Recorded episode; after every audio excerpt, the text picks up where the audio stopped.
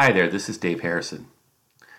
I wrote a book called Achieving DevOps that explores some of the winning methods some enterprises have found to deliver changes faster and more reliably.